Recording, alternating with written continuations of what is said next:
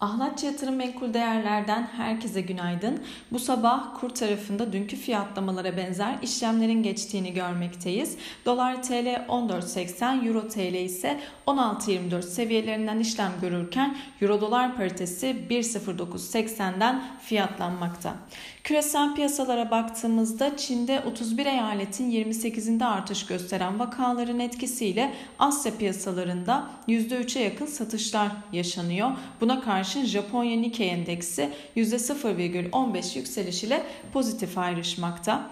Dün Avrupa borsalarında pozitif kapanış gördük fakat bu sabah ABD vadelileri düşüşle açıldı. Özellikle Nasdaq son zirvesinden %20 düşüş kaydederek tekrardan ayı piyasasına dönmüş durumda. Petrol fiyatlarına baktığımızda dünyanın en büyük petrol ithalatçısı Çin'de vakalarda artış yaşanması ve tekrardan karantina önlemleri alınması, bununla beraber Rusya-Ukrayna çatışmasına diplomatik çözüm çabaları Brent petrol fiyatlarında aşağı yönlü baskıya neden oldu. An itibariyle 100 dolar seviyesinin altında 99,50 dolar seviyelerinden işlem görüyor.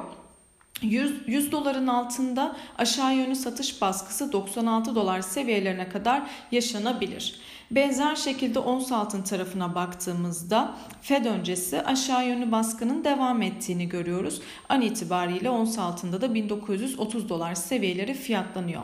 Fed'den bu yıl beklenen faiz artışı sayısı tekrardan 7'ye yükseldi. Swap piyasalarında 7 kez çeyrek bas puanlık faiz artışı tamamen fiyatlanmış durumda.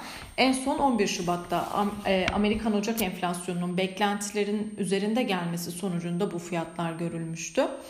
İçeride Borsa İstanbul tarafına baktığımızda bugün küresel piyasalara paralel bir şekilde zayıf bir açılış beklenebilir. Dün 2092 seviyesinin test edilmesiyle beraber günü 2088 puandan kapatan endekste bugün için yukarıda 2100 ve 2150 seviyeleri direnç, aşağı yönlü satış baskısında ise 2060 ve 2026 e, destek bölgeleri olarak takip edilebilir.